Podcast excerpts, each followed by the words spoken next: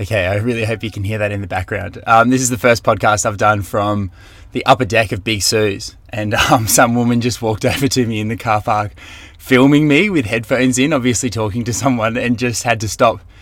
And I just haven't figured out if she was laughing at me or with me because I had headphones on and I am shirtless because it's a very nice day.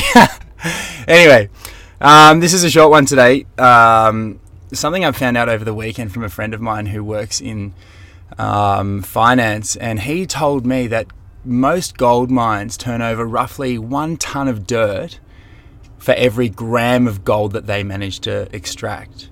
Which just I I've been thinking about it. It was Saturday night and we were drinking beers, and I managed to remember that on Sunday morning, and it's stuck with me ever since.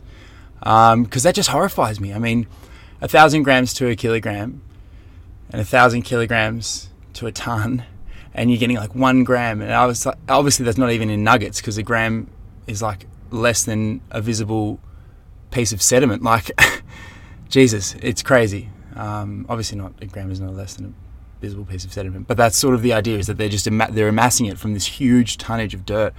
And it horrified the hell out of me. Um, and I thought it was probably worth sharing because it just amazes me that gold is still a thing. Like it amazes me that it still has such a an important role to play in our finances. Like I understand it as a commodity or like as a financial instrument, but it never ceases to amaze me that there are people out there who want it badly enough that this situation is as it is and that situation is allowed to occur. But I guess um I guess that's the symbology of how obsessed we are with money, financial wealth, and you can call me cliched and you can call me hippie, but I think that there's riches to be found elsewhere.